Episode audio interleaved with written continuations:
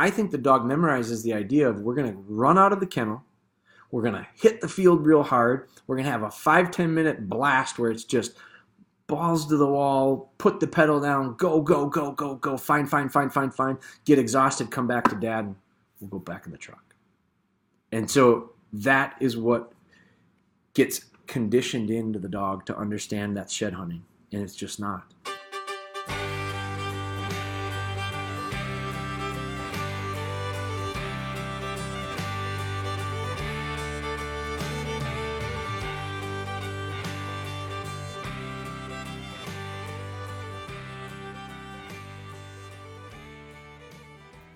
We have a one and a half year old lab that does great in training and can find any antler we hide in the yard or woods.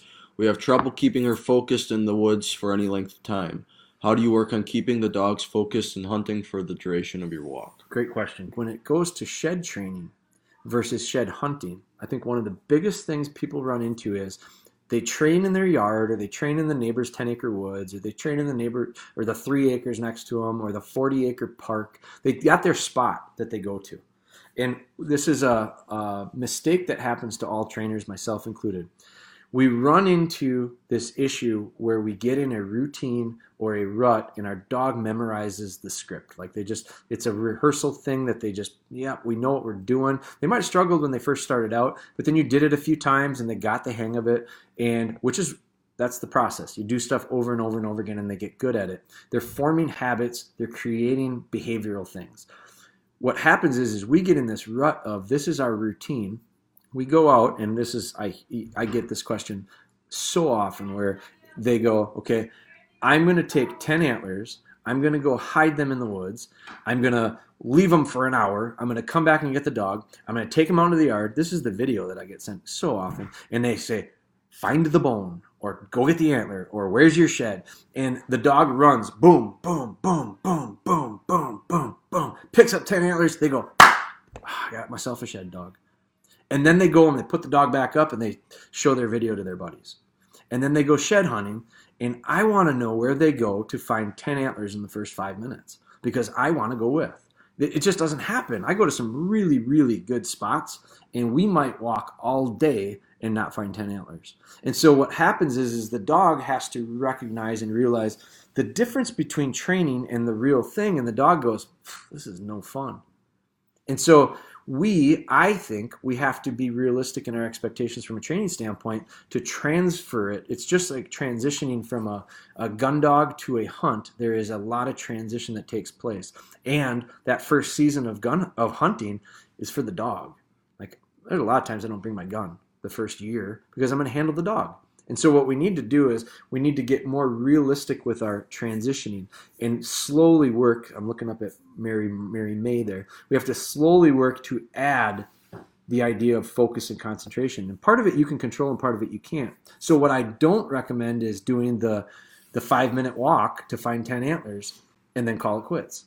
I think what we do is I don't mind the idea of an antler or two that are put out. Uh, here's the thing I, I think the dog memorizes the idea of we're going to run out of the kennel, we're going to hit the field real hard, we're going to have a five ten minute blast where it's just balls to the wall, put the pedal down, go, go, go, go, go, fine, fine, fine, fine, fine, get exhausted, come back to dad, and we'll go back in the truck.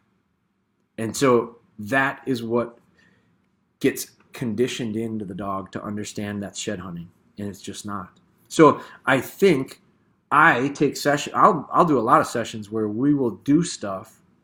Bella today, for instance, I think Bella did Bella make a retrieve.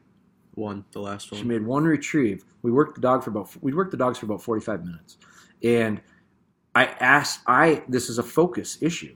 So the issue I had with Bella was I need Bella to focus more with outside distractions. So I had two other dogs with me, and we made I don't know I probably made four or five retrieves in 45 minutes. And Bella got one. She got the last one. And she had to, and if she hadn't focused and hadn't been able to stay focused throughout this training process, she wouldn't have got any retrieves. I wouldn't reward it. I, and then what I would say is, boy, what the hell did I do wrong in this session to not get the dog to be able to focus? I would have said, I need to simplify things. The focus part is a bigger picture thing.